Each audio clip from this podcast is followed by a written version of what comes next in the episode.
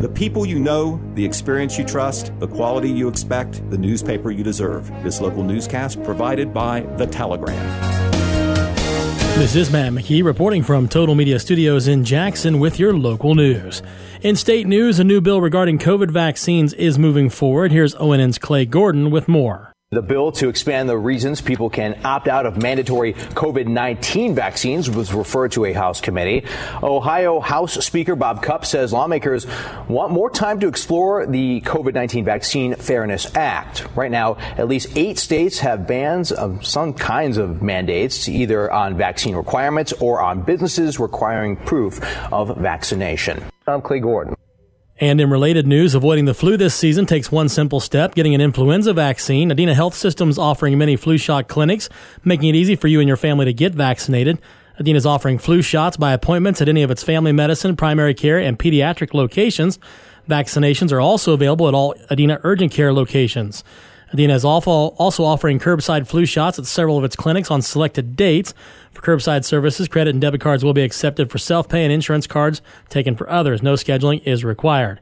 Individuals 18 years of age and older wishing to receive a free COVID vaccine as well may do so safely during the same primary care or pediatric visit as their flu shot.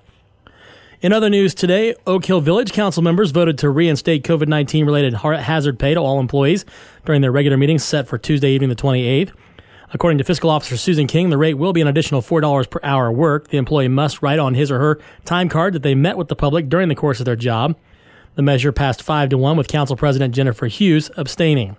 King also reported the village has received half of the additional money from the Federal American Rescue Plan Act program. The first payment has been received and must be moved to a different account.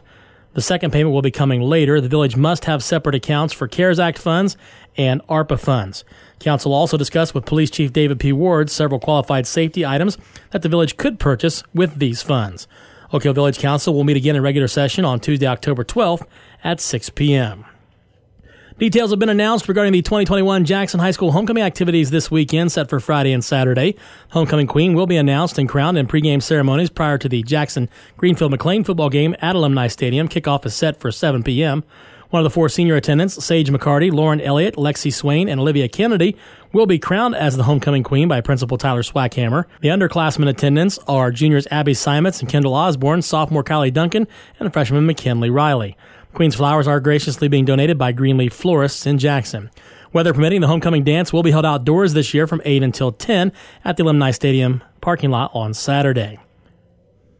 And Ohio University in Athens is adding to its curriculum. Once again, here's ONN's Clay Gordon to explain. You could add virtual reality and game development to the list of majors now being offered at Ohio University. The VRDG program is through OU's Scripps College of Communication.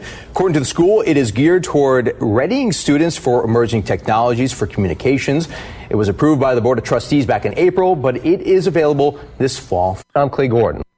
A man who dedicated his life to teaching over a 54 year career in Jackson County has died, and it's only appropriate that his funeral will take place where he connected with students over four decades. Paul Edward Seitz died last Friday at the age of 85. He served Jackson City Schools for over 40 years. His teaching career ended with a 13 year stint in the Wellston School District at an age when most other teachers had called it quits. He taught industrial arts, woodshop, and AutoCAD throughout the teaching career. After he retired from the Jackson City School District, he continued to serve the district in the capacity of school board member. His funeral will be conducted at Jackson Middle School's football stadium at 7 p.m., which is the former Jackson High School, which is where his professional home was for most of his teaching career. Calling hours will be observed at the stadium from 4 until 7.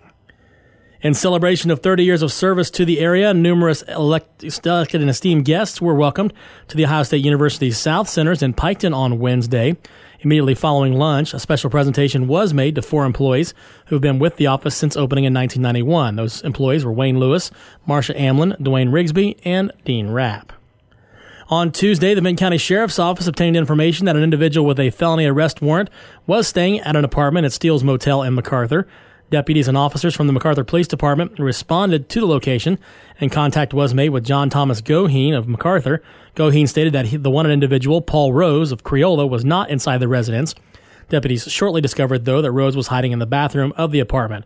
Rose was taken into custody without incident. Goheen was also taken into custody for obstructing justice and a misdemeanor warrant out of Vinton County Court. Both were transported to the Southeastern Ohio Regional Jail. That same day, Sheriff's Office deputies and members of the Vinton County Sheriff's Office Special Response Team executed a narcotics search warrant at the motel after a lengthy drug trafficking investigation. A search of an apartment there was conducted where narcotics, money, and drug paraphernalia was seized.